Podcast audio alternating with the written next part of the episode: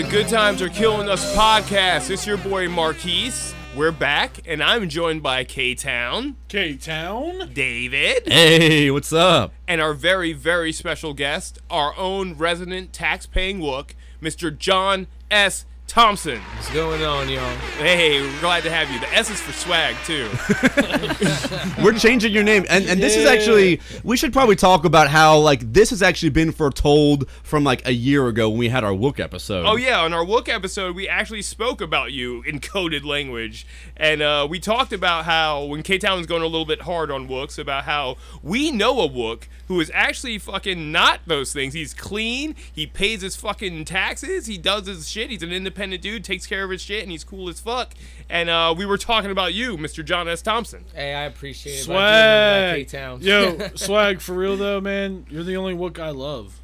Oh. You're Well, the only you one know I like. that means a lot. I appreciate that. Shouts to John, but shouts to all the books. So you know, I got love for all. the no, Wooks. no, no, no, no, no. no, But this no, no, episode isn't about. Just take a shower, you guys, and he'll love you. That's all. Thank you. And pay your Thank you. taxes. Pay your fucking taxes and take a fucking shower. how about to kind of like bring this guy in? How about like you just tell us why it is that you want to be specifically on this episode? I mean, honestly, Hunter S. Thompson has been one of my favorite like people to like. One, his the movie Fear and Loathing is amazing. Two, um, he's just a wild card that I mean, just like G.G. Allin that y'all talked about, it's like an anomaly of Yeah. the universe. And um, as you know, so I would not want to be him necessarily, but like to watch uh, and him do his thing was uh, amazing. I mean, he's a real legend in so many ways. Like, I mean, I've been wanting this episode for a while. I mean, this was actually on our first, like when we first started this podcast, we talked about how this was a topic we had to do at some point, and I wanted to wait until we had kind of gotten really used to like doing things on this podcast to really give this the full credit. This is like Hunter S. Thompson is, like one of my biggest heroes, so I'm so excited to talk about this. We're super excited. We're, we're, we're so excited that we are even jumping the gun a little bit. Like, yeah, if you're I excited didn't- about us, I didn't even tell you what this. This is the podcast where we talk, where we explore the history, the good, the bad, the ugly, and the most controversial people, movements, and organizations in our modern world. You know, and and that's why we're talking about Hunter S. Thompson. But before we get too far into that, we want to tell you to follow us on all our socials. You know, the Facebook at the Good Times Are Killing Us podcast, where you can reach out to us. You know, post stuff, tell us what you want us to talk about, anything. On the Instagram, Good Times Killing Us podcast, no spaces there, where you could just check out some memes, and on the Twitter at Good underscore Times underscore Dead. Dead, dead, dead, dead and please make sure to leave us a rating and review, five stars only, please. on- please. on Apple Podcasts. Not four and a half. Not four and a half, not three and a half. Like, if you're even gonna leave a rating, five stars, or else just don't leave a rating. That's not how this works, shit. guys. But anyway, if you leave us a rating, we will read it right here on the cast. I think we have a new one today to read, don't we? We actually do, and I'm really stoked to read this one because it's from overseas. This shit's from fucking Sweden, y'all. Oh, very Thanks. nice. I don't even. I don't even have an accent I can pull out for that. oh, I'm so excited to hear this review. It says entertaining. This this uh this is from Aditz Swanson. Stumbled upon this podcast in late 2009 when searching for content in North Korea. Been a trustworthy companion to lighten up boring days ever since. Love the dynamic in the group and the topics. Keep it up. All the best from Sweden. Thank you so much, dude. Hey, Thank you hey! so I much, know we uh, just Swanson. fried you. We just fried you, Swanson. But yo, thank you for the review. No, hell yeah, Was it's, it fry? That was pretty good. Yeah, I Yeah. want people to know it needs to be authentic. dude. Nah, especially bro. if he came in on the North Korea episode, like uh, dude, that's a wild one to come in. Every episode seems wild for people to come in on. Yeah, are there any like normal episodes of the podcast? I mean, the entire idea is supposed to be anti that. So, I mean, yeah. So this is why this is such a perfect topic for us to talk about. So, where are we before getting into this episode and digging deep into this research and and like talking about him as a group? Where were y'all coming in with Hunter S. Thompson uh, before this? Yeah, I'd like to start with the, our guests when we talk about where we're coming in with this. So, Okay, okay. So, I mean, back in high school, you know, I was dabbling in some things in uh, the psychedelic world, and Okay. that was just uh, naturally you end up watching, you know, his movie. And I mean, I explored a little bit more about him and like his ride with the Hell's Angels. And the more I learned about him, the more like fascinating he became. And I didn't dive in too deep, so I'm actually glad I got to do this with you guys because I got to learn a lot more things. dude, we're really stoked But- to have you on this episode. Honestly. This is an honor, honestly. This is great. All right. But yeah, that's that's kind of where I was, and uh, like I said, I didn't dabble too much into it. It was just something that I, you know, a little Yeah. bit I've known him. when you're when you're traveling those uh, roads, those psychedelic uh, roads, like Hunter S. Thompson definitely comes up a lot. Uh, Yeah. Honestly, dude, outside of Fear and Loathing in Las Vegas, like I didn't really know who Hunter S. Thompson was. Really, between you, John, and you, David, like y'all were the one who put him on my radar. Like honestly, as a full ass adult when I met you guys, and like that's when I really. But even still, before this research, I still didn't know much. So this is a lot of this I was learning for this podcast. So Hell yeah, dude. Yeah, I mean, for me, I, I kind of got into Hunter. Thompson around the same time. Like I was, I think I was like 15 or 16. I had seen uh, Fear and Loathing in Las Vegas. I was like watching a lot of cool movies, and I like was like, I just thought it was so cool, and I instantly like read the whole book uh, based on Fear and Loathing in Las Vegas. Uh, I read the short story. Uh, uh, what was it called? The Decadent, uh, the Kentucky Derby is Decadent and Depraved. I read a couple other like uh, uh, parts of some other books, but never like really finished another one. But I used to think that he was so cool. So, uh, but let me just say, I mean, yeah, he's a he's a wild card. He was a huge inspiration uh, to me as like a kind of person that just kind of went out and did his own thing and didn't give a fuck about what other people were doing. He always marched to like the beat of his own drum,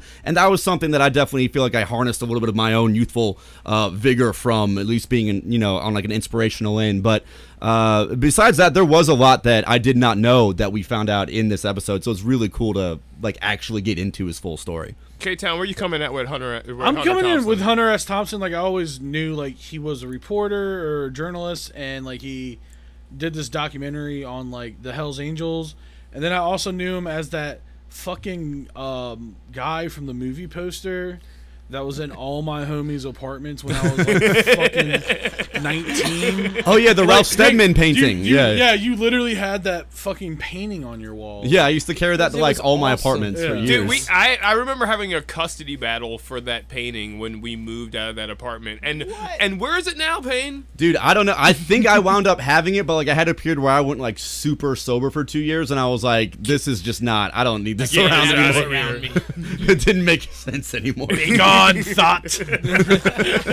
Be gone. but all right, man. Well, fuck, dude. Uh, I guess that's where we're all coming from. All right, so y'all ready to get into the world of Hunter S. Thompson? Yeah, let's show you where we're at. So, Hunter Stockton Thompson was an American political and sports journalist who gained fame in the late 1960s and early 1970s for founding gonzo journalism, a style of writing in which he inserted himself into the drama of the events that he was covering, often exaggerating details for stylistic and dramatic effect, blurring the lines between fiction and reality. Yeah, he put himself in the middle of his stories and usually took a bunch of drugs or drank a lot. He, he got in there. He got That's in what- there. You know, he got all the way in there. all the way. Yeah, it's important to be said, honestly. Like, and a lot of this episode is not really when he's gotten super into the fear and loathing on Hunter Thompson. This is kind of like an early life or an early life of him. But be let it be known, he was drunk in every single part of this episode. He was a lifelong alcoholic, even from the beginning. You could almost end most of the outline, most of the stuff that you typed in this outline uh, of his uh, achievements in life with, and he was drunk as yeah, fuck. yeah, every moment of it. Because your boy pretty much drank from the time he was a young adult until he died. Yeah. All right, so y'all ready to get into the early life of this dude? Let's let's find out where he's coming from. Yeah, so, yeah. This is the prologue. This is the beginning. Let's talk about the man before we get into the myth and the legend, which there's a lot of stuff that's legend. Let's talk about the man. Yeah, how did that all really come to be? So Hunter S. Thompson was born on July 18th, 1937 in Louisville, Kentucky to his World War I veteran father and his mother, a librarian. He had a fairly Uh, norm- actually, dude, I, I believe it's pronounced. Wait, what? Yeah, it's it's. Oh, Louisville. Also, also, why the fuck was his pussy ass dad sitting out of WW two? Cuz he was like I think he was injured. injured. So it was the big one. I think it was older Get your too. ass in there, man. Get your old ass in that tank. It ain't enough you fought World War 1, Yeah, you you coward. got- You gonna you gonna not you gonna skip the sequel, brother? Yeah, oh no, I'm sorry. I did the first one. Oh, wrong war, brother. You should have fought in the big one. Wrong war dad. Wrong war So, so Hunter had a fairly normal childhood for the most part, save for being the oldest of four brothers, which created a stressful and testosterone-fueled household for the Thompson family. Mm. Yeah, it's a lot So of he was just just just a bunch of young dudes just fighting and beating off. Yeah, a lot of just fucking wedgies and Yeah. fucking uh, hard ass socks, just crispy socks. So Thompson was a gifted athlete when he was a young boy, even going so far as to co-found an athletic club when he was in an elementary school. However, Hunter's involvement in sports would substantially wane when he was just 14 years old, when he and his family would endure the slow and agonizing experience of watching their father's demise from a degenerative neurological disorder until he died, which eventually led to his overburdened mother, Virginia Thomas, to descend into alcoholism. Yeah, dude, this is the fucking like 40s and shit, dude. Like she had no husband, you know, she was working on a librarian salary, mm. and four of these little tough guys, fucking, little shits just these little running shits around. to come home to were like constantly fucking whacking off Yeah. in stocks. She drinking. yeah, so she had to She drink. drinking. She had to drink. It's it's the least she could do, man. I get it. I get it, Virginia. Yeah. Uh, so to cope with the devastation of losing his father and watching his mother lose control over her life and family, Hunter became a juvenile delinquent throughout his teenage years as he dropped out of sports and got heavy into drinking, petty theft, and property damage. And fucking. Oh Probably, yeah, yeah, he was definitely. Fucking, yeah, my boy right? was fucking. That's why he became a delinquent. Yeah, yeah. He didn't have no en- like. That's where he's putting all his negative energy into fucking and robbing people. Yeah, and actually, he was considered a pretty popular kid. Like he was Wild super boy. charismatic. He was able to get like other kids to join him in all in all of his bullshit. So you're probably right. He was probably fucking. That never really comes up in the stories, but But uh, obviously, So- he was. so we for- like here at the Good Times podcast. We like when we do our biographies. We like to talk about if these people were fucking because it's important. But it, it probably didn't help uh, when a young Hunter S. Thompson was transferred to Louisville Male High School, which, as the name Louisville. suggests, which Louisville, uh, which was an all boys school. So he's he's raised with a bunch of boys. An alcoholic mom. He just goes to a school with a bunch of more boys. No more fucking. Yeah, Yeah, yeah. yeah. So he's pissed. Yeah, I'd be pissed too. Get locked up. Yeah, he's pissed. I'm got- locked up. Sausage fest. Yeah. I'm fucking locked up. I'm fucking. You know, I'm in this this fucking boys' school. I'm all these- fucking raging. My heart's pounding. I'm pissed, and there's just a bunch of flat ass dudes all around, bro. So, despite being such a wild boy, Hunter was a lifelong avid reader, likely in no small part because his librarian mother provided him easy access to a steady stream of reading material. And the apex of his childhood love of literature occurred when he joined the Athenaeum Literary Society, a school sponsored club that dated back almost 100 years. That sounds bougie as fuck. Yeah, and it was weird because like he did not come from that type of a background. He was basically like a I mean he was a kind of a middle class kid, but after He's your like lower, dad dies He's like lower middle class, dude. Yeah, Yeah. definitely. And these are these without a dad in like the 50s. And these Athenaeum dudes were some rich boys, some some bougie rich boys. Yeah, but they were wild, right? They wild out a little bit. I mean, back in the day, reading was for bougie rich boys, and and but Hunter S. Thompson was. And if he was in Alabama, they had those satanic, like, country pagan rituals all the time, too, so they were just killing people. You think they had that in Lou- Louisville? Yeah, yeah. The Louisville? rich, those rich kids were having a good time and, like, committing horrible, like, sex acts on corpses. Oof, Jesus, Jesus Christ. Didn't you guys uh, watch True Detective? Yikes. Yeah. Oh yeah, yeah. Yeah, yeah, that's that whole shit.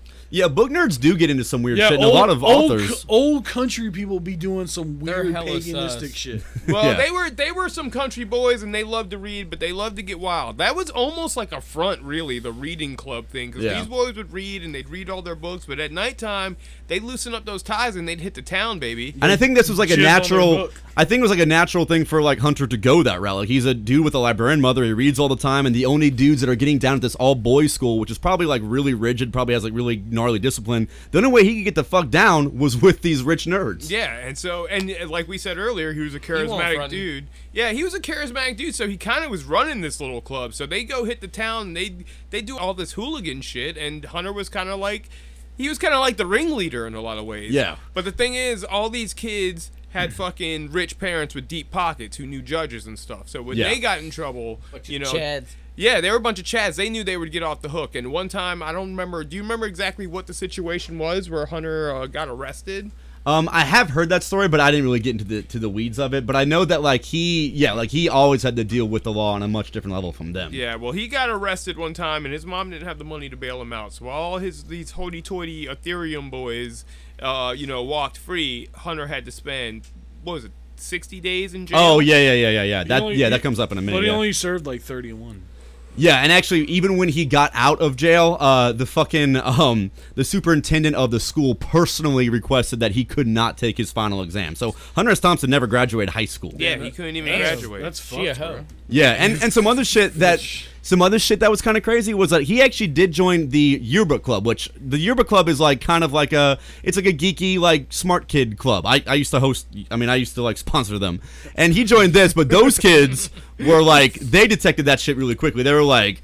This kid's dirty and he smells and he's mean and they kicked him out of the fucking yearbook club. They're like, nah, no, thank you. This is not. Can't have no custies in our club. Yeah, Yeah. sorry, buddy. You Yeah. gotta go. So, fresh out of jail and being refused his high school diploma, Hunter was given the choice to either go back to jail or join the military. Which really seems like some very 1940s, Yeah. 1950s A shit. judge is like, look, son, you're either going back to jail next time we get you, or you're joining the Air Force. But Hunter said, fuck it. He joined the Air Force. yeah, he left Louisville and joined that shit, and he actually applied to be an aviator. Uh, but I mean, he did not have a very good record for that shit, and he was instantly rejected. That's fucked, bro, man. Just because he was a little wild. Just because he was a little wild, he's a little country. I he's a little wild. He's a little country. I mean, I feel him to a degree. An aviator is like a job where That's you really have to be, Yeah. you have to know all this like science, and like you have to really know like the ins and outs of how to like run a plane. They probably saw this kid was in jail. This kid didn't get a high school diploma. They're like, He's gonna steal the plane. yeah, like there's other people in line, baby. Like there are better applicants for this, and yeah, so that's. Plus, I don't. I don't think Hunter's heart was really into fucking aviation, baby. I think he just thought it was cool. Yeah. Yeah, he, I think he was a little bit of an adrenaline junkie, and he was like, "Yeah, I'll fucking yeah, fly he wanted planes." to get high, like. Fucking, Yeah. Yeah. He probably wanted to fly a plane on acid or some shit. That was his end goal. You know, he can't. He, this is like before the acid, but yeah, he just Yeah, wanted yeah. to do some Oh. wild shit. Like you said, he's a wild card, so Yeah.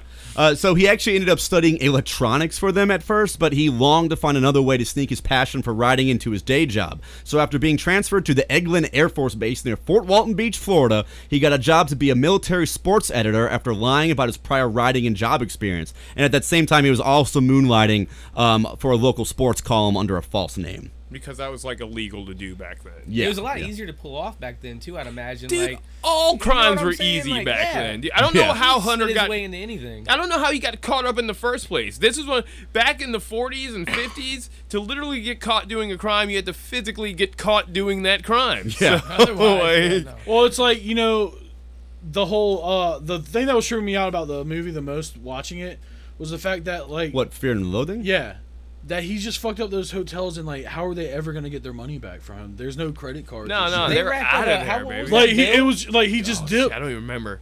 That that was definitely exaggeration, but I'm sure he probably had like a lot of big ass hotel bills. He probably he fucked up a lot out of on. them. and, Yeah, and just yeah. dipped and like there's nothing what are they gonna do That's just rock drive their horse and buggy or their, their chevy malibu that gets four to the gallon I mean, even this, he got a job as a sports editor by lying about his prior job experience. You could just be like, yeah, yeah, like whatever, like I, yeah, I did that shit. I did all that shit.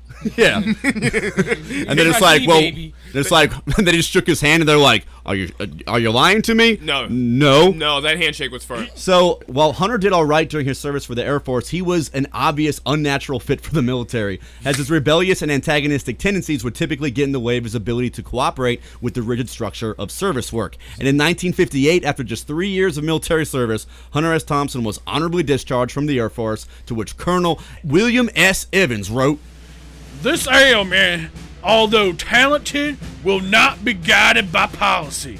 Sometimes his rebel and superior attitude seems to rub off on the other staff members. Yeah, so basically he was just like he was the typical dude that's like I could never join the military, man, because I can't have some dude just yell in my fucking face, bro. I'll fucking drop his ass. I don't know why y'all taught me in my face like that, like I'm in the military or something. no, but the real thing is that like he was even worse than that because like instead of like I I'll drop his ass, he was on some. Well, I'll just fucking uh, air him out and fucking get these other people to laugh at him and get Yeah. just cause all this fucking uh, strife in the in the ranks. Of the Yeah, because apparently like he was like really like he was always like talking to like other dudes and getting them involved in his shenanigans. Same thing he was doing in high school. Like he, he was was just young. always that type of dude. Not to mention he was the oldest of three younger brothers, so I think even from the beginning Yeah. he's on that shit he where he knows how to show. command dudes yeah, to do he, shit. he had rallying power. yeah. Like oh, a, like like like, a like Hitler. Jeez. Jesus fucking Christ. Hear that? Fucking Hear that? Hear that? Yeah, Hunter S. Thompson dead for what? 10, 20 years? 15, 15 years? You canceled. 16. 16. Because you're like Hitler. In some Hey, hey, ways. Payne, Payne said it, not me. So, after being discharged from the Air Force, Hunter moved to the Big Apple, New York City, where he worked as a copy New York boy. City. New York City. New York City. And that's where he worked as a copy boy for Time magazine before being fired for insubordination. This dude is not like good. Not He a cannot not hold a job. Yeah, not a job holding type of guy. How many how many jobs y'all been fired from? Two. I've been fired from. I've left a lot. One job. I was I've, fired from I've one never job. been fired. I've always quit on the motherfucker. No, That's right, two. that's what I was I'm fired saying. from I've two left jobs. jo- many I was fired from two jobs, and that shit hurt mm. both times. Even though I hated both those jobs, that shit hurt. I got fired like three times at like the same subway, and I just kept like I was just like, nah, come on, man, nah. And he was like, you fucking gave away free food. You're like stealing shit. Yeah, You're doing all this, and I was just like, nah. And he was like, okay, one more time.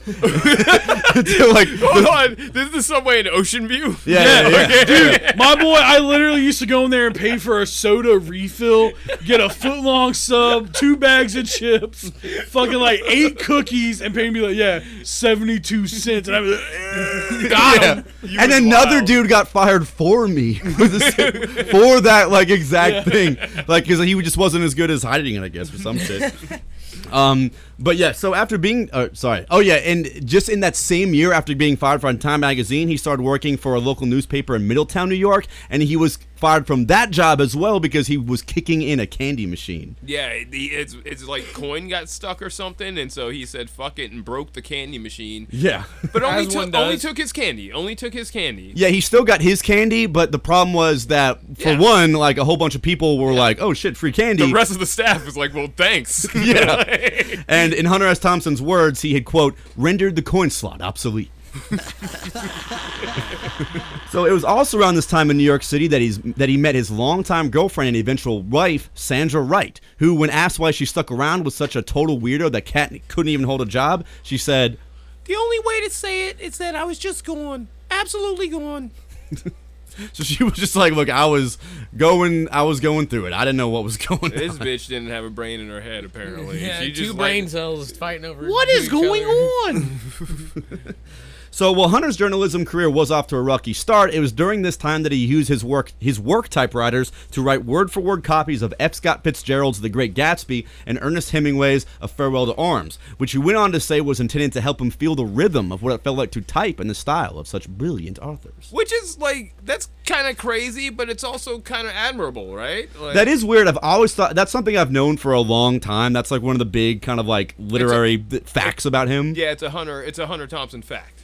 Yeah, and like I I've never heard of anyone ever doing that before or after this. Like in, emphasis on after. It's like, insane. That's yeah, that's kind of weird. Like I mean, it's kind of beautiful in a way. There's a romanticism to that, but it's like what? It, it's yeah. It's be like you know what. I'm gonna sit here and I'm gonna type out all the Chamber of Secrets and just, just so I could feel what it's like to be inside of a turf's head.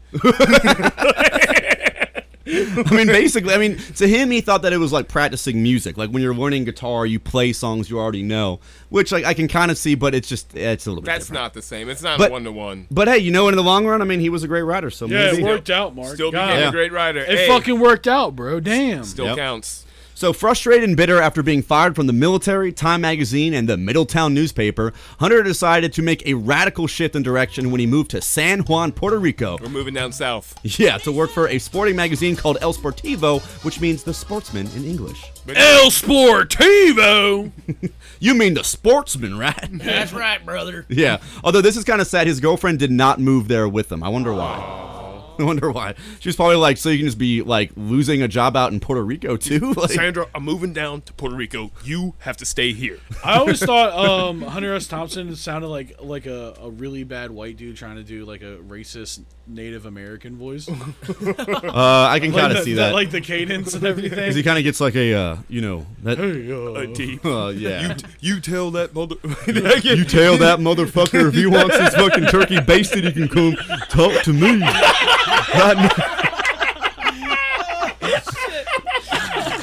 So Hunter would go on to write the fictionalized narrative of his stay in Puerto Rico in his novel The Rum Diary, although that wouldn't get published until 1998 and it was later adapted into a film in 2011. Yeah, yeah. The Rum Diary, even though he wrote it like 40 years before. It didn't come out until after Fear and Loathing. He got that Fear and Loathing boost. Yeah, He's yeah. like, let me put out this book. Maybe y'all fuck with this real quick. yeah, no one really wanted that book when it first came out. And, and the, the, the weird thing is, is about is like he definitely had some cool adventures in Puerto Rico, but we don't really entirely know what they really were. But apparently, the Rum Diary is based off of that. So, So- we watched the Rum Diary to kind of get a general vibe of what was going on with Hunter S. Thompson. Yeah, so apparently he moved down to Puerto Rico, met Amber Heard, blew some fucking, blew some crazy alcohol, and burnt a policeman, and then like took some acid in his eye, and then flew away. Yeah, that's pretty much it. That's, that is pretty much the story.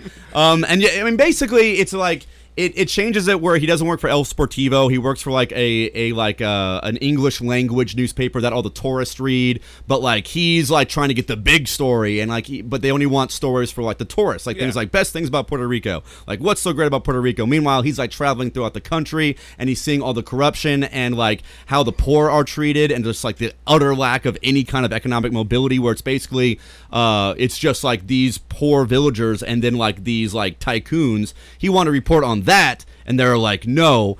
And you know, so I, I think that's I, our audience, bro. so this this being like such an early work of his does kind of show, you know, like he was thinking politically. He was thinking about justice. He was thinking about fights against tyranny and colonization because he was seeing it firsthand.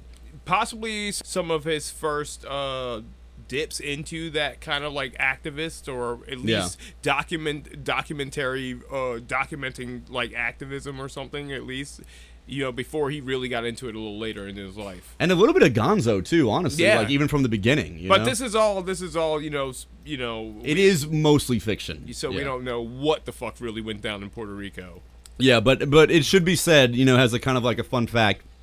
Uh, the movie shoot of this, which also stars Johnny Depp, is when he did meet Amber Heard. Dude, and that bugged me so much because here's my. Thing. It was thing, weird to watch, man. It was Amber weird. Heard like is like this really like you know she's a really gorgeous actress, a really gorgeous woman, but like every time I see her now, I'm like, be gone, devil woman. Like Yeah. you know, I just I'm just like get out of here, Johnny. Leave her alone, Johnny. Don't do it. Don't fall. Yeah, for I was kind of. I was like, no, Johnny, not my Johnny. You know, but he did. He fell for her. Do you remember when we did our episode on uh, Elon Musk? We found out that she probably cheated on Johnny Depp for Yeah. Elon Musk. Isn't that crazy? yeah, that's we crazy. went through his Crossover. tunnels, his underground tunnels. Crossover. Bro, have you, speaking of those tunnels, have you seen how fucking garbage they are? What Elon's tunnels? Yeah, these these Hyperloop tunnels that are just literally uh, Uber ride going eight miles an hour to a parking lot in Vegas. I think they're mostly just like prototypes, though. Yeah, I'm not shocked. But I mean, yeah, they they, they could be better. It's literally you have to pay forty five dollars for an Uber, a fifteen minute Uber ride. You know, I It's held, literally an Uber. I held my reservation. Jesus. This is not the time for this, but I held my reservation for Elon Musk on the Elon episode. I was like, I'll be watching you basically, and uh, I'm not. It's not looking good, Elon. It's yeah, quick update. good, yeah, bro. Elon Musk is not. looking- Elon's fucking dead to me. There will be an addendum coming soon for that one. Yeah, But, your, si- uh, your ship is sinking. Wh- One more thing about the the rum diary though, before we move on, is like again, you're seeing this has a lot of early symptoms of his later writing in it. I mean, again, he's drunk all the time. It's literally called the rum diary. It's got this kind of political backdrop, and like you said, there's a scene where he fucking does. I don't know if it was acid. It was like some type of drug they put in their eyes. Some experimental drug that uh That was probably acid, to be that honest. that they. It's so bad they give it to communists," said one of the actors. yeah, he said that he got from like the CIA or whatever. Yeah, that would be acid. Then. Yeah, they- Yeah, so it's. Pro- I was thinking like, is this like some MK Ultra, like like the CIA but they stash? took it in their you know? eyeball, which was weird. You, you, No, you- so I mean, well, okay, so you I've can seen definitely I've seen people LSD. put pills in their eye. Yeah, in in your eye. I mean, that's the Wild. thing. It's I mean, the liquid itself usually goes on paper, and that's what people usually get little squares. But before it goes on paper, some people just get the vial of it. and just put it in their They eye. put it in their eye. Some people will drip it in, you know, drip in their mouth. People drip it on gummy bears. You know, Fuck. and it absorbs it. Yeah. That's This- hardcore. Hold on, but to But ask then the again, I do not promote drugs. Yeah, me either. Hold on, I want to ask. to see it. I want to ask the Hate to true what hate to see with it, the what question. Yeah. Do they boof it? Yeah. Um, Can you boop ass? I would boof not be acid? surprised. I'm I, people boof a lot of shit. Yeah, you take a apparently. tab, Really you put it out on here- your pinky finger, Dude, and dude, you I've just never put on your witnessed toilet it. paper and wipe your ass. So, Oh so no, I it gotta, out. you know, you gotta make sure that goes in. No, That's you not, can take that's the little dropper, I guess, and just like squirt that Right That's what I'm somebody's saying. Like just squirting it in your butthole. and then instantly you're in the. You're just stratosphere. dropping acid into your literal Oh, God. cave of an asshole. Look, 'Cause we it'd hate be that- dangerous to do a, s- a strip or something. Get a little paper cut on your bunghole. Yeah, yeah, we hate this stuff, guys. Yeah, we, just- we uh, look. We hate drugs as next as the next guy. But while he was doing acid in the movie, uh, there was a really cool quote from a uh, a certain lobster that was talking to. a caged lobster. Human beings are the only living being that claim a god. and The only living thing that behaves like it hasn't got one. Hey, you know that's kind of like some uh, that's some early little like philosophizing Lo- about the world. You know, I like Tony it. loved lobster. Tony the lobster told no, you. the Tony lobster the was lobster. the truth. You know what I'm saying? He had he had some real real uh, bars. Yeah. Um, and though we don't really know much else about what happened in Puerto Rico after the real magazine that he was working for, El Sportivo, after that fell through, he decided to move back to America just in time for 1960. Hello, darkness, my old friend. I've come to talk with you again. We will not hate you, Because a vision yet we cannot in all good conscience obey your evil law. left its seeds while I was We sleeping. That was planted in my brain. So we're in the 60s now, baby. Oh Yeah, 60s, my favorite era. No, this is but this is the early 60s, so Yeah, it's yeah, basically yeah. the 50s. Yeah, you know, segregation. Still legal. Um, segregation. I mean, yeah, that's Um, pr- that's that's all you really need. for it to be terrible. segregation. Yeah, you um, know the '60s Yeah, you in know. America. So Thompson, unknowingly arriving just in time for the beginning of one of the most significant decades in American history, which would go on to define his entire career, he hitchhiked his way across America until he wound up working as a security guard in Big Sur, California, where he first wrote the original manuscript for the Rum Diary, as well as another book, King Jellyfish. Damn, so he Forrest Gumped it? Yeah, yeah, he Yeah. hitchhiked. Except for he did it. He didn't do it on foot. But yeah, he, he went across the country. He wrote the Rum Diary based off some events that he had in Puerto Rico just beforehand. And apparently he had also, I think beforehand, wrote that. Uh, I think I don't know if it's King or Prince Jellyfish. Yeah, I think it was Prince Jellyfish. My bad. Yeah, but he it never came out, and I I keep thinking about like that Aleister Crowley book that he said he wrote that was so crazy that Oh, that would drive people insane.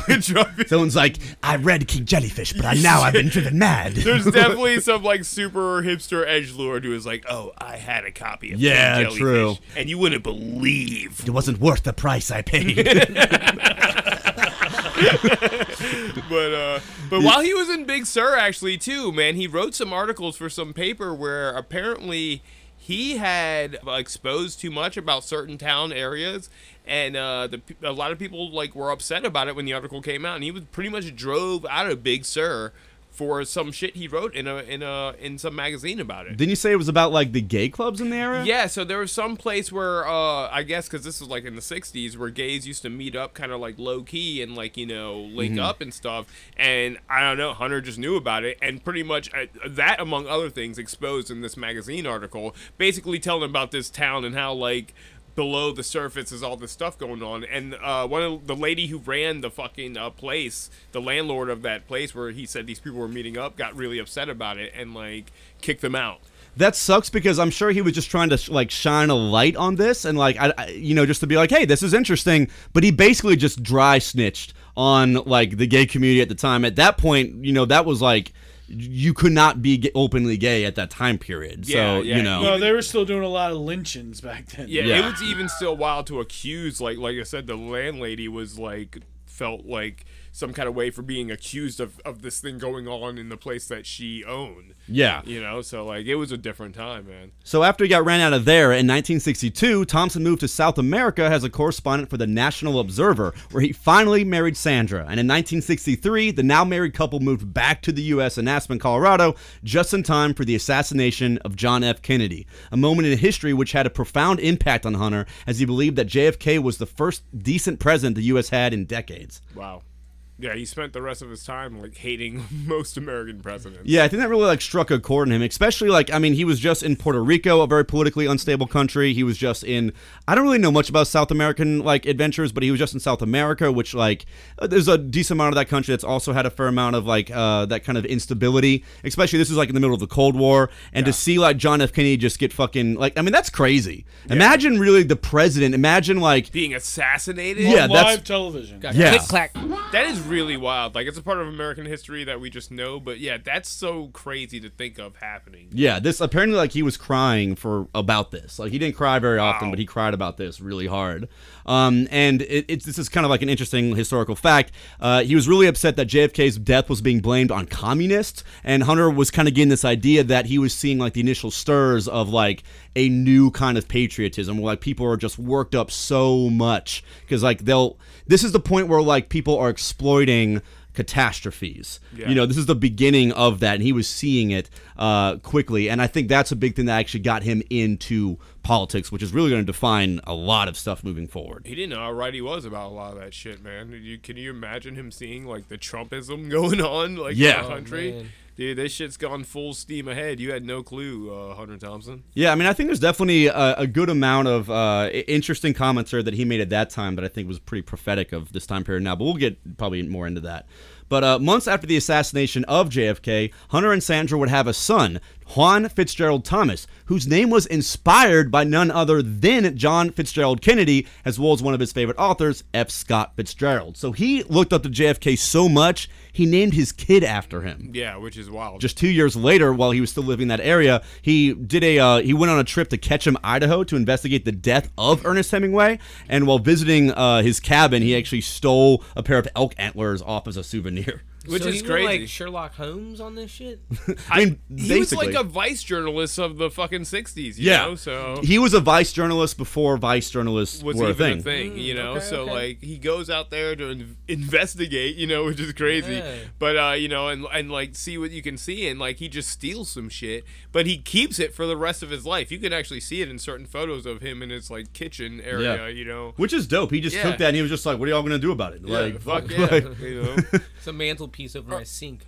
Ernest would want me to have this. Yeah, but I mean, yeah, he was. I mean, during this time period, basically, like Hunter S. Thompson is has been working his ass off for years. Especially like now he has a kid, so it's about to get like put into overtime. He's basically just a freelance journalist, and he travels wherever the story takes him. Really, Yeah, dude, he was like they're living pretty broke. Like he's working for I think on average this is about a hundred dollars an article, Mm-hmm. and so he's just cranking out articles. Another L. Ron Hubbard fucking uh, Yeah. uh across another L. Ron comp here where he's just cranking behind that typewriter, man. To Maybe get paid. not ma- to get paid. Maybe Yeah. not as prolific as L. Ron, but like fucking he was working.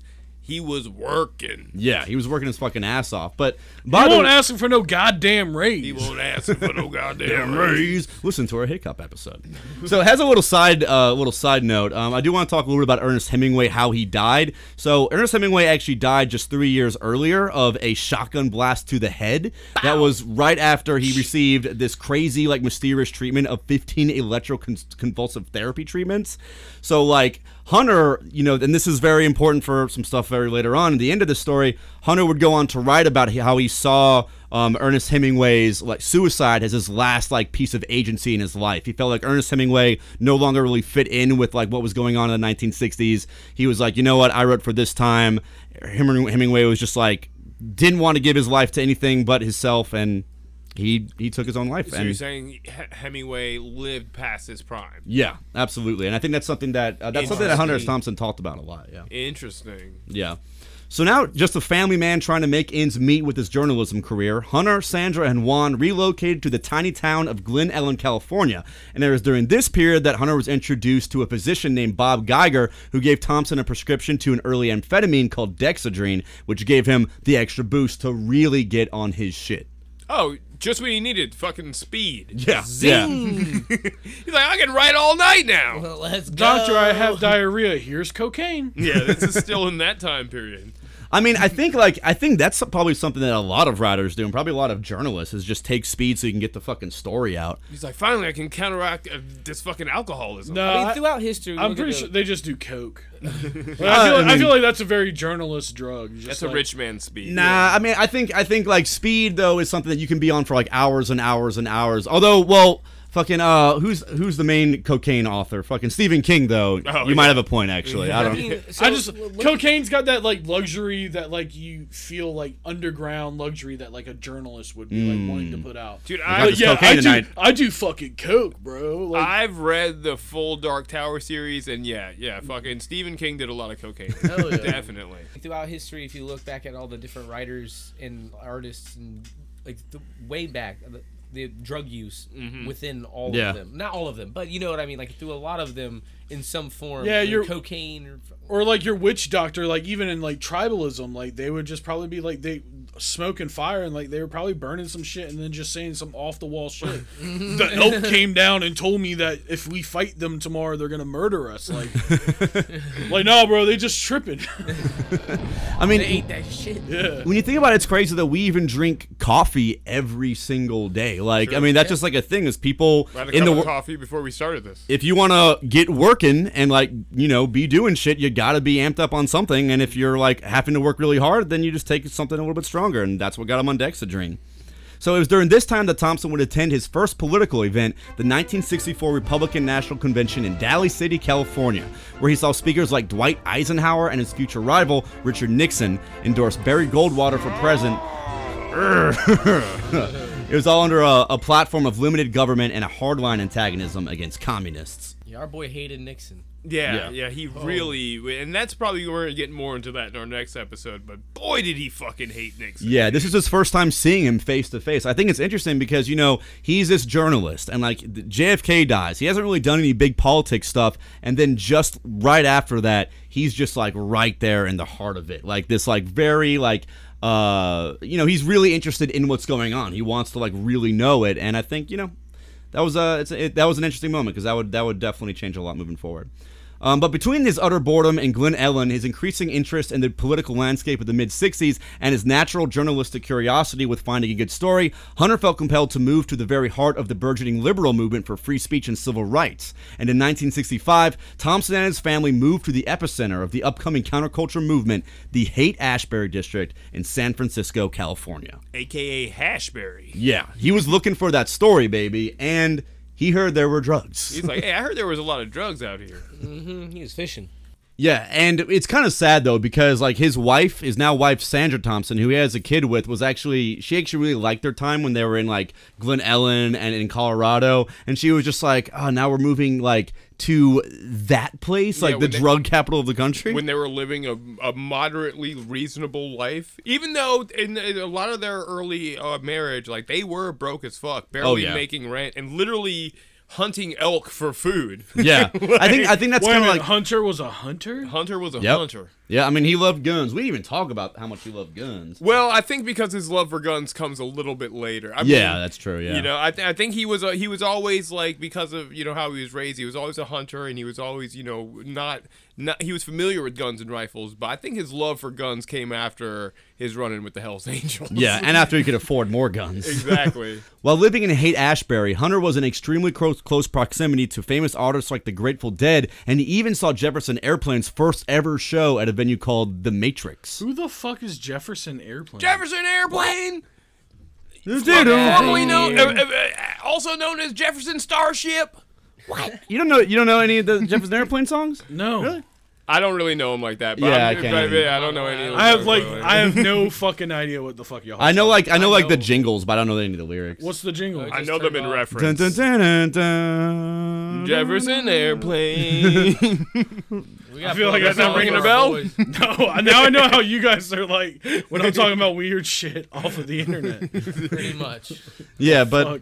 but yeah, so uh, he was just going to shows, bars, clubs, and political protests, and he was just becoming more and more involved with the local hippie scene, while all his time at home was just devoted to drinking and writing. Yeah, he was just really getting into the scene, and he was powering up it in the in the daytime with drugs and alcohol, uh, mostly alcohol, and then coming Yeah. home and just writing a bunch. Yeah, while still drinking a lot. Not He was getting in the sauce. yeah, he was getting in the sauce heavy, and not really being a good dad or husband. Yeah, he wasn't there for for his kid or wife at all. Honestly, there's Deadbeat. It was actually really sad. At one point, like this, this is a little bit later on that this happens. But he was, uh, she was like telling him, like, "Hey, like you're never here for like your son. You like, why aren't you like being a dad?" And he was like, "You know, your son is your great novel." Basically, like saying, like, you know, like I'm working on my novel, you're working on him. Like he was just equating his son with a book. that Yeah, he he's wants like, to write. that's your novel. You work on that.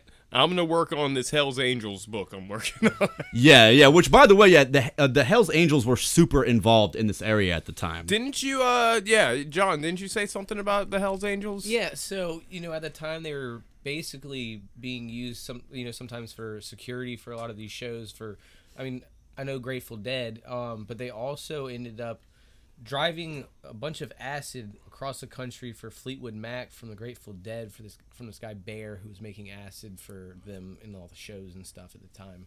And uh, yeah, so like they had they were drug smuggling, but they were like the perfect people, I guess, for them to be able to have moving stuff across. because they were outlaws. Dude. Yeah, they would And ride deep too. There and was misfits, lot- they were weirdos. We think of the Hells Angels a little bit differently nowadays, but the Hells Angels were very intertwined in this Bay Area counterculture that was going Yeah. on.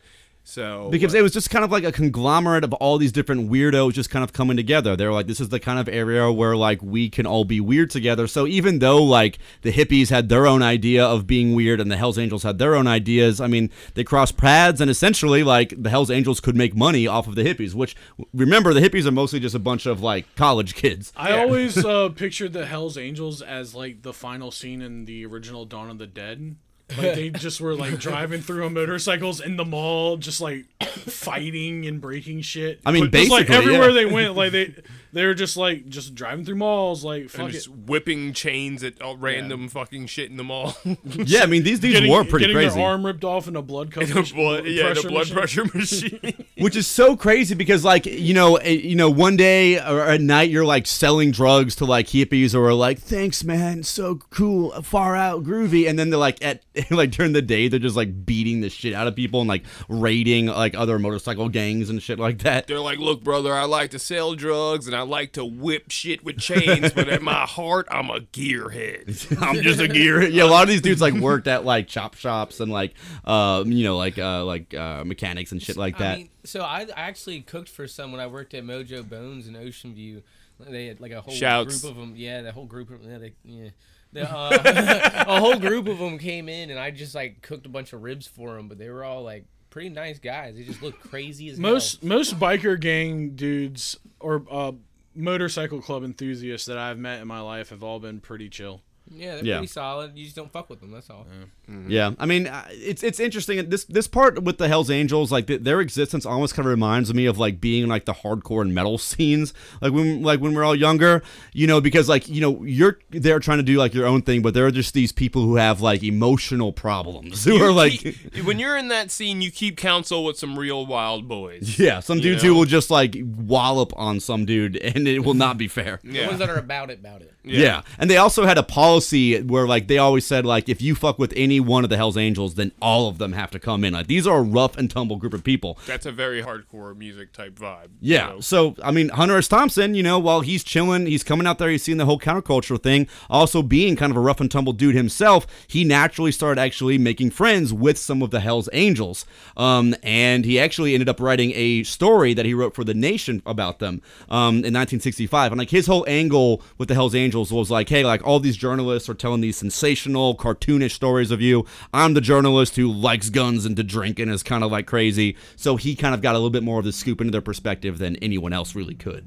I'll say this. I mean, it's kind of ballsy to get yourself that embedded in the heart of like the Hell's Angels at that time with all the shit they were doing. Yeah. And to like, I mean, tell a story of like what they're involved in. yeah. I mean, but nowadays it seems like something that could get you killed if you were to really like Yeah. Tell And a story. he had to kind of blend a little bit though. Like he can kind of fall in line. I think they more than the average reporter or journalist of that time. Hunter S kind of could kind of blend in, and he was always like we said, charismatic and, and such. And like I guess that even that even carried over to the the Angels a little bit. Yeah, I, I think essentially like there were not any other journalists like this guy. Most journalists were just like nerds who got like you know degrees in writing or some shit, and then went off to work for like the Washington Post, and the New York Times, or whatever. Hunter Hunter S. Thompson is like a totally different type of dude, and he's trying to find his way in to get a cool story. And naturally, he fell right, right where he needed to be. In fact, there's actually a story like one night, like he uh he invited a bunch of them over to his house, which is actually crazy because like his wife and kid were there.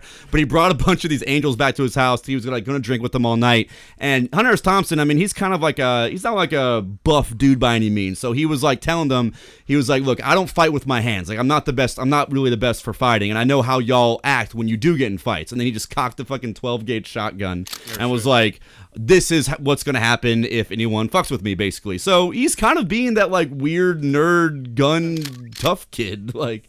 So Wait, he, so he said that to the someone in the Hell's Angels. Yeah, and it was in front of a bunch of them, and and like according to like the story, uh, apparently like it was just uh they kind of understood it in like their own way, and it's because essentially he is a news reporter, you know, and they know that.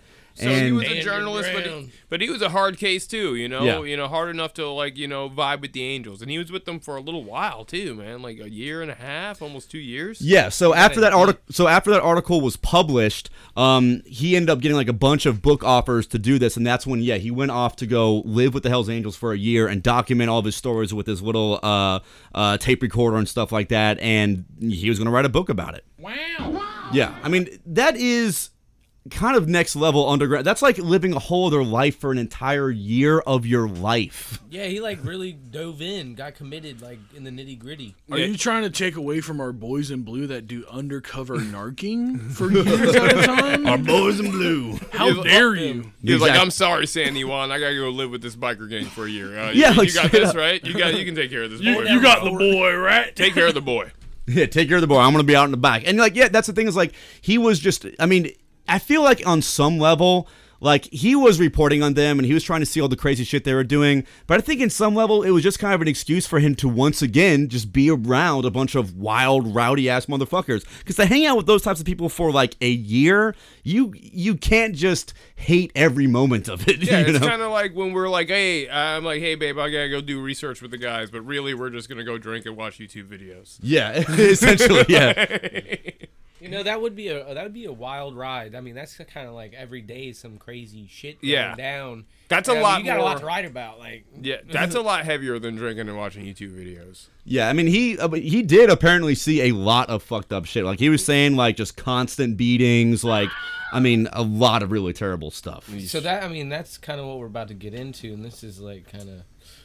Some of the heavier stuff. Yeah, So- so a trigger warning on this one. Yeah, there's a little bit of a, uh, a sexual assault trigger warning for this one. So, uh, yeah, at, at one point in Hunter's time with the gang, he once witnessed an LSD fueled gang rape at a party that he himself threw. So he felt obviously terrible about it. He said that it actually began as a small, like, consensual little orgy, like between her and like four other people. She was like this artist girl, but then like she kept drinking more and more. They were giving, like, pretty much forcing her to drink more alcohol. She was taking more and more acid, and all these dudes started just coming up. Like besides those four dudes, they were going in like cycles and shit like that. And he said it was just like the absolute abyss of like how of like it's the most depraved thing he'd ever seen. Beyond what could be considered consensual at, at a certain point. And yeah, I think this really fucking shook Hunter to his core seeing that. Yeah, I mean, so he he witnessed it on LSD too, and I mean, Oh god. Well, actually, he he that's uh insane. he I hate to will actually, but he th- this is actually what's crazy is he actually did ax- acid after that. what? Yeah, so he was just drunk at this party Whoa, on like speed. Yeah, this is crazy. He was just like on. drunk at the party. I gotta take the edge off. Yeah, Exactly. Like, that's What that's the honestly some kind of I feel like some psychopath shit because like to see usually you know set and setting kind of shit with doing psychedelics. This man This just is- witnessed some honestly just you know uh, obvious like terrible shit. Heinous. And, Yeah. then, and then his choice is to like let me dive down a rabbit hole real quick and Let the me- Hell's Angels. So to maybe set context for a few people that don't entirely, who maybe don't even, who, there are people that when they think acid, they think that's like heroin.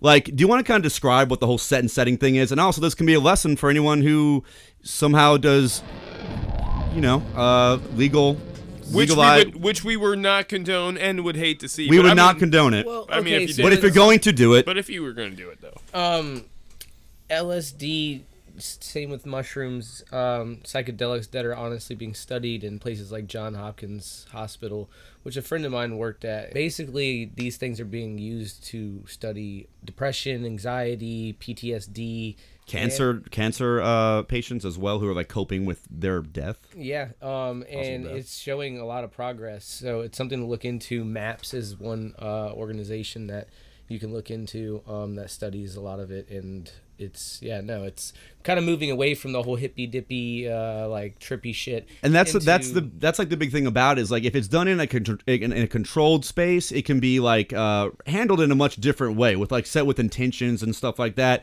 Because like the thing is is with with a drug as powerful as like psilocybin or acid, you can like if it can really fuck you up if you don't know what you're doing. Yeah, so Yeah, set so- and setting are extremely important, right? Yeah. to go back on that because that's what your the original question was. But set and setting, um, it is because if you're around, you know, a place you don't really know very well, or you don't feel comfortable in, or even sometimes just being inside confined can really mess with you. And then being around people you don't necessarily know or trust. That's the So, setting. Yeah, and so like if you're around people you love, people that you can trust to be in a weird headspace and like you're in a place you're comfortable, you can have some really uh honestly therapeutic, some people say spiritual experiences and um yeah, no, And it's- vice versa. yeah, and uh, like we said, we don't condone drug use, but uh, in some states they are actually going legal with this, and like, you know, um, I don't know. I'll say I'm all for it. I, I believe in it.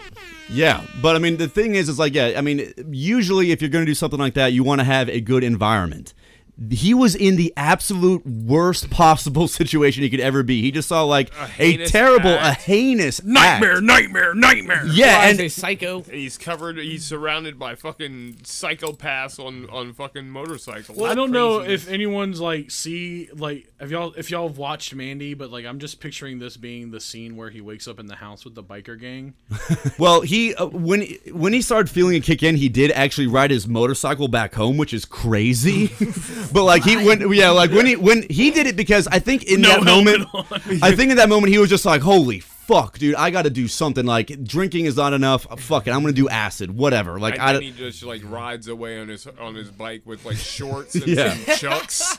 yeah, like no some helmet. American flag short shorts and some boots. yeah. Um, and yeah, he actually said that it ended up being a surprisingly positive and relaxing experience, oddly enough. So it seems like maybe he kind of like coped with it all. He was like, well, you know what? This is this this is what it is. This is the nature of man.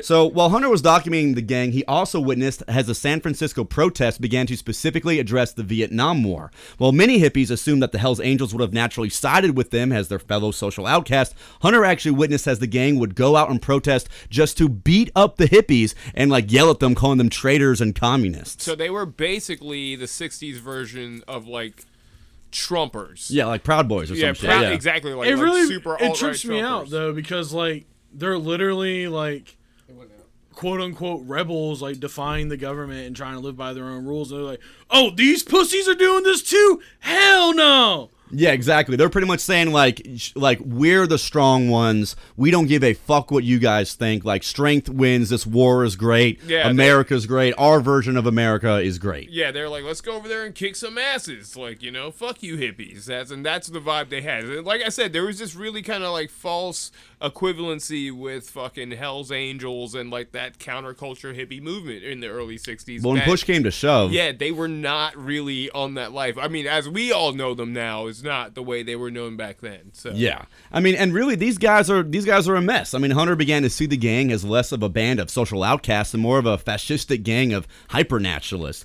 Hunter even predicted that in the Hell's Angels, he was witnessing the first stirs of a new boneheaded version of American patriotism, even if the country and culture they claimed to care about so much was responsible for disenfranchising misfits like the Hell's Angels in the first place. and yeah, how right he was. Yeah, like that really did end up happening. So, despite his friendship with the Angels, tensions had started to rise between Hunter and the gang because of rumblings that he was only hanging out with them in, in order to exploit them for economic gain. Which, I mean, yeah. like, what the fuck? Y'all thought he wanted to be y'all's friend? yeah, and it's crazy because like there was like one angel that like went on the uh that news show. He was like, All right, I want to know why we didn't get the two kegs of beer that you promised us. I didn't like that interview at all. Yeah, it's so you can look this video up on YouTube, but there, there's something about this interview that seemed very theatric. it didn't seem like Hunter knew the specific Hell's Angel, and it seemed like the story he was telling was a little bit fabricated, and Hunter was just letting him tell it in order to tell his side. Mm-hmm. And then when it came to that point, the fucking host was like, "Now you guys can take this off stage," Yeah. and then just kind of like cut him off. So Just silenced your boy, but let this fucking Hell's Angel just talk. yeah, literally. So that story. Uh, I feel like has permeated the legend of what actually he ended up getting his ass kicked for. Well, we'll we'll get there in just a second, actually, because he actually got his ass kicked after he even wrote the book, which is crazy. yeah, true. So here's a little line from Hell's Angels about this whole situation. For nearly a year, I'd witnessed a blizzard of stompings and chain whippings, the grunts and screams of drunken gang rapes, the warp of mind-bending drugs, the shattering rumble of straight pipes. Violence and doom were everywhere. Right out in front, showcased like their stripped down bikes and the goddamn one percenter badges they wore on their vests. But their high octane rage was never directed at me, at least not seriously. Hmm. So he knew. I mean, imagine being with those types of dudes every day and just thinking like, wow, at any moment. is a powder keg that can go off and it, on me. Yeah, exactly. Um, but he did eventually actually leave the Angels because he had to actually finish writing his book. Because I mean, essentially, he's not writing his book all the time during this. He's mostly just taking notes. taking notes, recording things, taking little excerpts and shit, and then he's got to compile that shit after the fact. Exactly. And Hunter S. Thompson was really infamous for always being like late on all of his appointments. deadlines, like like on the fucking line. Yeah. you know? So for this, I mean, he had a big book deal for this, and he had to meet that deadline, but he didn't write fucking shit. So They he said that he would drive. He would make a young man an old man. His of his editors, like Yeah. you're driving them, stressing them out, driving them crazy. Yeah, he could not stand them. So like just one day he randomly decided like he he only had like a week to write this fucking book. So he went out on his motorcycle and just drove and drove and drove until he eventually found a uh, random motel in Monterey Bay and he just cracked open a bunch of Dexedrine and wrote for 4 days straight without sleeping, only eating McDonald's to finish the manuscript for his book. So, like we said, not taking care of his child, not being Yeah. a husband. This dude is just like, sorry, I gotta stop hanging out with these outlaws. I gotta go on a fucking Dexedrine binge for these next four days to write this book. Well, in defense of him at this point, this could be the bag for the family. He also point. did tell his wife, like, that's your novel. Yeah, like, I mean, so he is securing the bag. Like Yeah. he's like, you know, I gotta go make this bread for Yeah. us real quick. If Yeah. you declare something, it just it's just a thing. Last night Kaylee said grip checked out of nowhere and smacked my phone out of my hand and she said no, it's chill. I said grip check, so according to my had to girlfriend, like you just declare something chill, it's chill. You just gotta deal with it. So Sandy was just dealing with Yeah. it. It's like Sandy, it's fine. I'm just gonna go write this book for four days and crack the fuck out and eat nothing but Shut McDonald's. up, woman! So after finishing the draft for his book on the Hell's Angels, Hunter was shown a picture that the publisher wanted to use for the book, which Hunter thought looked ridiculous, and he didn't feel like it really captured the spirit of a man who had just spent a year face to face with one of the deadliest gangs in America. So months after he had already stopped writing with the Angels and after he had already written the book while he was while it was still getting edited, he went to go take one final picture with them that he could use for the book. Fuck that. I'm gonna go hang out with the guys. Yeah, so he just went out and like he apparently like when he went there like none of the like uh, it was a bunch of like newer people because it was like three months later. Yeah, so turnover rate of the Hell's Angels is ridiculous. Yeah, you like die or You end up dying, going to jail, you know, Yeah. or just getting transferred to a different branch. yeah. I mean honestly, yeah, the, the laws after that guy got to move him somewhere else. I'd imagine. Yeah. Half the guys Guy's he too hot. He's Yeah. a hot potato, man. You gotta get the fuck out of here. Exactly. Half the guys he fucking knew from last time were on that fucking ride to Fleetwood Mac to deliver Yes. That acid, you know? So, like, Exactly. they got to repopulate. They got a bunch of new guys in there. Yeah. you so know too much. So Hunter S. Thompson's rolling up. Like they've all been talking before. They're like, oh, it's that fucking journalist guy who hang, hung out with us for a year and like did all this stuff. They're probably talking shit about him. him. And then here he comes. He's like, oh, I'm here to get one final uh, fucking picture. And they're just like, who the fuck is this guy? And I mean. There's a few ways the story goes, but at the end of the day, he got the shit beat out of him by the Hells Angels this night. For whatever reason it might be. Yeah, Hunter got stomped the fuck out uh, within an inch of his life, apparently. Yeah, apparently, like they were about to like crush his head with a fucking rock, but there was a uh, a giant Hell's Angel named Tiny that stopped him at the last moment. Apparently, So- Tiny was a friend of his. So how long after this book got published did he get his ass beat? Uh, this is before it was published, but Yeah. before it, but, But did they know that this book was about to be popping off? I believe so. Yeah, yeah. So I mean, you know, there's their the theories about it, but I wouldn't be surprised if like s- people higher up in that gang found out Wanted some what money. was being wanted some money, or if it was pissed about what he like exposed, Mhm, Take this what thing have out. you. But like, yeah, that shit went down. It had The truth of this story is still shrouded in mystery. Yeah, but Hun- Hunter said that it was for that reason that they were just they just want to get a cut of the money, but Yeah. they said it was because uh, he didn't give them two cases two of kegs beer. Two kegs of beer, Yeah. baby. Well, this guy here, he's sitting here, he's making a million dollars, and he made it off of us. Uh, maybe No, not quite no, that much. no. But If you knew what I was making on this, uh, you're making something anyway. You wouldn't tell me that by we, credit. We helped you make it, right? yeah. We, you said. Whatever all we making, wanted, there was nothing. There was nothing about money, nothing about a share in the book, nothing about anything. All we wanted was a couple kegs of beer so we could all get drunk, and a copy of the book to each of the Oakland members. yeah. I said that. And when I- you wait got your I- head thumped on, you wrote a letter to Ralph, and you said, "See, and I got beat up and got my head thumped on. I don't owe you guys nothing." I didn't figure I did. And and also something else that happened specifically that night that apparently like just set the whole thing off. Junkie George beating his wife. Yeah, Junkie George was out on the shore beating his wife and his dog, and the legend goes that Hunter S yelled at him and said, "Only a punk beats his dog and his wife." You know what? If so, good look on Hunter. Yeah, you know what? He did the right thing, but And everyone stood up and clapped. you, yeah, clapped his, His ass. ass. Clap that Everybody ass, shut boy. that shit up. We beat dogs and women around here. Are you stupid? and Hunter S. Thompson. Yeah, yeah. This dude's beating his wife and his dog. You think we won't beat you up Yeah. too? We have a dude named Junkie George. You know, Yeah. So that's what I'm saying. So like, I mean, good on him, but he had to know what was coming. Yeah, when he knew he was getting his somebody ass in that beat. kind of gang, Yeah. like, how to handle his wife. Uh, In a, in you a know, way, when he stepped up, he was gonna like, well, yep. in a way, I think it was like I think part of that was his own built-up resentment from living with these guys for a year. seeing all that fuck shit that they were doing. Exactly. It's like, all right, I'm gonna go out there one more night, get this picture, and like actually tell them how I really feel. But hey, didn't work out so good for him. Did him. not work out, but maybe it did because he Yeah. published the book. He probably Yeah. knew he wasn't gonna walk away from that without something. I don't know. He I probably, think that was his hope. He was like, well, I hope I don't mm. die. Yeah. Yeah, I hope I can pay these medical bills with this Spare my fucking life, book. please. So, after narrowly escaping death with the Angels, Thompson's story and his experience with the Angels culminated in his first published hardcover book, Hell's Angels: The Strange and Terrible Saga of the Outlaw Motorcycle Gang in 1967. And it was a hit. Yeah, this thing made like it. It they the uh, the first edition sold out like immediately. They had to do like two other uh, runs of it. Like it did like way beyond what anyone thought. Dude, the late '60s, they wanted to know about this fucking biker gang, man, and and fucking Hunter, he, this was what put him on the map, really. Yeah, because no one else had done this. No one else could really probably do this. I mean, honestly, that's and, uh, he. You just said it. Put him on the map. Blah, blah, blah, blah. They beat his ass because they wanted that bread. Yeah, yeah, exactly. That's what it sounds about like, and I They're think about he the was money. like, And he was now they like, got "You- this guy to just turn their whole life into a story for him to make money. Oh hell yeah, they Yeah, beat like, his ass what? for that money. Do we Mm-hmm. never just? They were like, hey, we never negotiated any terms with this. This guy. You're just just hung chilling with us. You telling us you've been And now taking he notes left. and writing a goddamn book about us? the hell? the whole time. Uh-huh. Yeah.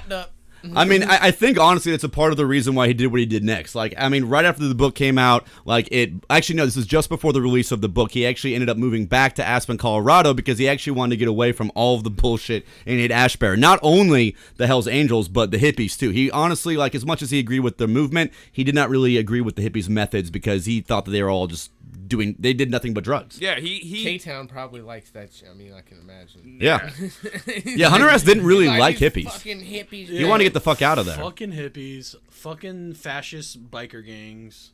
He had to get the fuck out of Dodge. Yeah, he was he, he he was seeing that the hippie movement was kind of a farce, at least with what it was becoming, and he was not with it because Yeah. he was a he was about that shit for real. He was a real activist. Yeah, exactly. He saw like I, I think what it is is like he's seeing all these movements happen, but he's just seeing like a bunch of people just doing these dances, doing acid. I mean, having fun. I mean, doing stuff that is you know like all, not terrible to do, but it's not actually going to create a movement when it's like that. And I think he saw that these people were more concerned about getting like their next hit of whatever than they were about real systemic change. Yeah, Not to mention the fucking Hell's Angels were probably on his ass, so he was like, "All right, it's time to me to get the fuck out of here." Let me get the I can, I here. can agree with that. I Get mean, a I bunch could of say I- guns. Yeah. So he ended up moving out to uh, A- um, Aspen, Colorado, where he would actually end up staying for like a long time. Like his whole thing was he wanted to get like somewhere just away from it all, and he uh, started renting out this cabin in Aspen, Colorado. When the book came out, he got a bunch of money, so he was able to like maintain that home.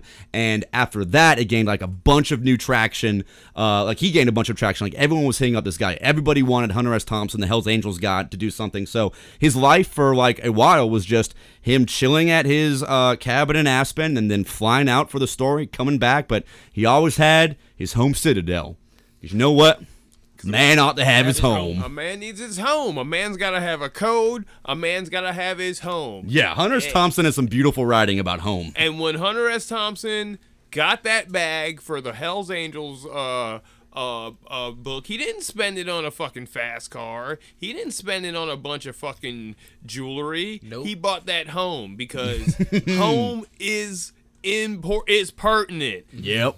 Damn Home, right. Shelter, A man ought to have his home. comfort, wife, kids. Wife, kid, guns. Guns. Lot- now we can buy a lot more guns. Come.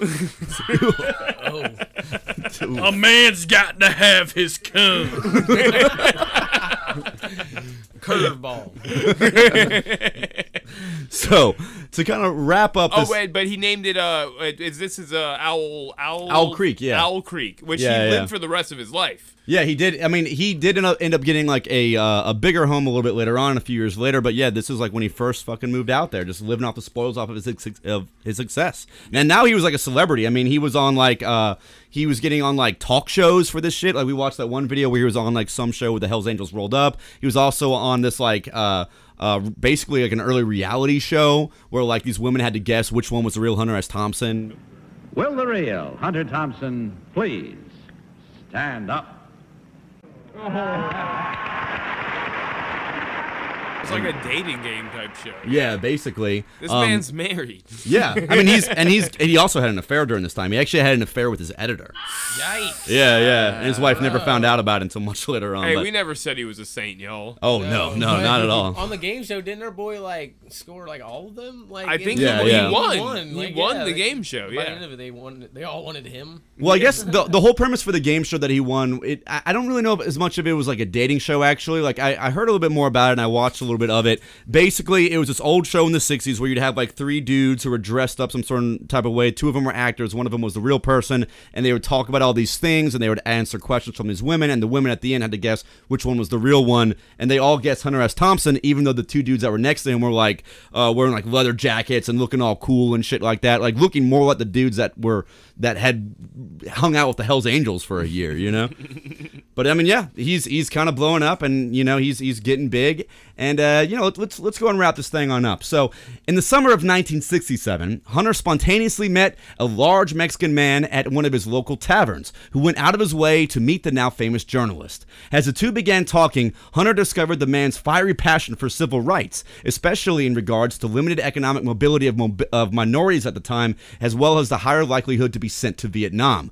Hunter discovered this fiery kindred spirit in this man, who would go on to inspire Hunter's own passion and ambition to fight against tyranny, and that man's name was Oscar Acosta, better known as the inspiration for the character of Dr. Gonzo in Fear and Loathing in Las Vegas, and that's where we'll wrap up today. We're saving the rest for part two. Stay tuned. Yeah, basically after this, it's about to get wild. yeah, we're gonna take that ride, maybe. Yeah. You bought the ticket. Now you got to take the ride in two weeks. Keith, I was like, ugh. Kate, what, what what's what's your what's your beef with Hunter S. Thompson? I, I mean, this this stuff's cool, man. I just really did not like that movie y'all made me watch. oh, Okay, we'll save it. Save it because we're K Town had never seen Fear and Loathing in Las Vegas before. The other day, we all sat down and watched a bunch of these movies together, and uh, save that heat. Save that heat, K Town. Tell Yeah, you know, yeah. you know. Yeah. So yeah, in the next episode, we're gonna get all into his uh his his life with Oscar Acosta, the the making of Fear and Loathing in Las Vegas. I mean, him really blowing up as a Gonzo journalist, really becoming the Hunter S. Thompson that we know him as today. Because again, keep in mind, up to this point, he's only done acid a couple of times. Yeah. he's about to do a lot more fucking acid. We're gonna be getting into everything that you know him for, and really, actually, the life afterwards, the life after Fear and Loathing. yeah, really. which really, honestly, at a certain point, he goes doesn't really do much. We'll talk about it. We'll talk about Yeah. it. But for now, that's the prologue, guys. Make sure you follow us on Facebook at the Good Times Are Killing Us podcast. Make sure you follow us on Instagram at Good Times Killing Us podcast, no spaces, and on the Twitter at Good underscore Times underscore Dead. dead, dead, dead And leave us a rating and review, five stars, please, on Apple Podcasts. And Five. Well, yeah, but five only, and we'll read it right here on the cast. And we want to leave you with a final note. You know, we've been talking a lot about drugs in this episode, and we're going to be talking about them a lot more in the next one. But we just want to go on record by saying that we hate to see it. We hate, drugs. I hate ah, to see it. Hate to see it. hate to see them goddamn drugs, brother. So here's the thing, brother. If you ever try PCP, angel dust, Crocodile. psilocybin, crocodile, then you're gonna fucking wind up dead.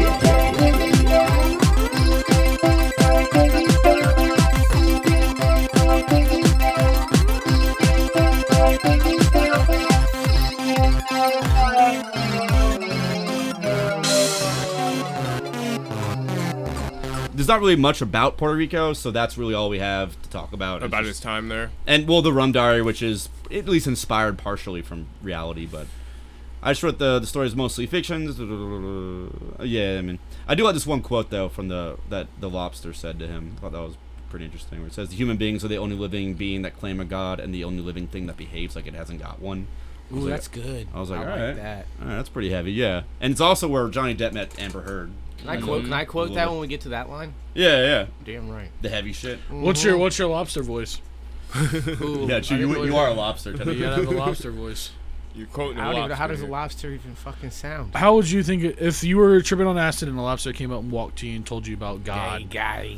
yeah, true. Okay. Honestly, the lobster would probably. are the only living being that claim a god. The only thing living that behaves like it ain't got one. yeah, that's actually great. He's like that's, a- that's a lobster. It's like Italian lobster. That's literally. A yeah, that actually is really. hey, I'm walking here. That's what I'm going for.